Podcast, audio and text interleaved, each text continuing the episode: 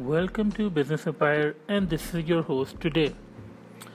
Continuing on our series on the book Seven Habits of Highly Effective People, we're going to talk about the second habit, which the author talks about in the book, which he believes is, is something highly effective people have. The second chapter is called Begin with the End in Mind. And what this means is that successful people and highly effective people, whenever they want to achieve something, they have a end goal in mind. They know where they want to go and they know exactly what kind of decisions they need to make. So, and in order to achieve that goal, they are able to make very small milestones and reach each of these milestones one by one to eventually get to their final goal.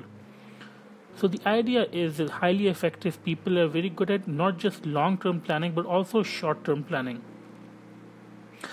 Another difference between a highly effective person and an ineffective person is that a highly effective person is able to review their own life, their own goals, and their own milestones continuously to understand where they are and where they have to be and how they have to achieve where they want to go.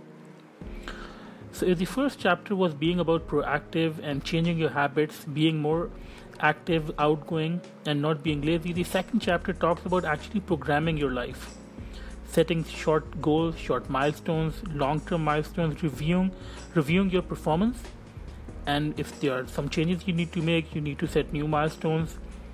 Just keep on reviewing your life and trying to reach the end goal.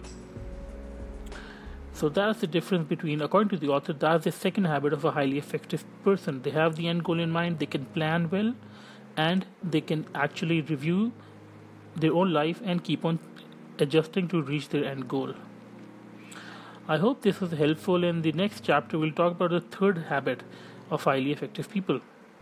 If you have any questions or if you have any comments to leave, please use my Facebook link in the description. Thanks a lot.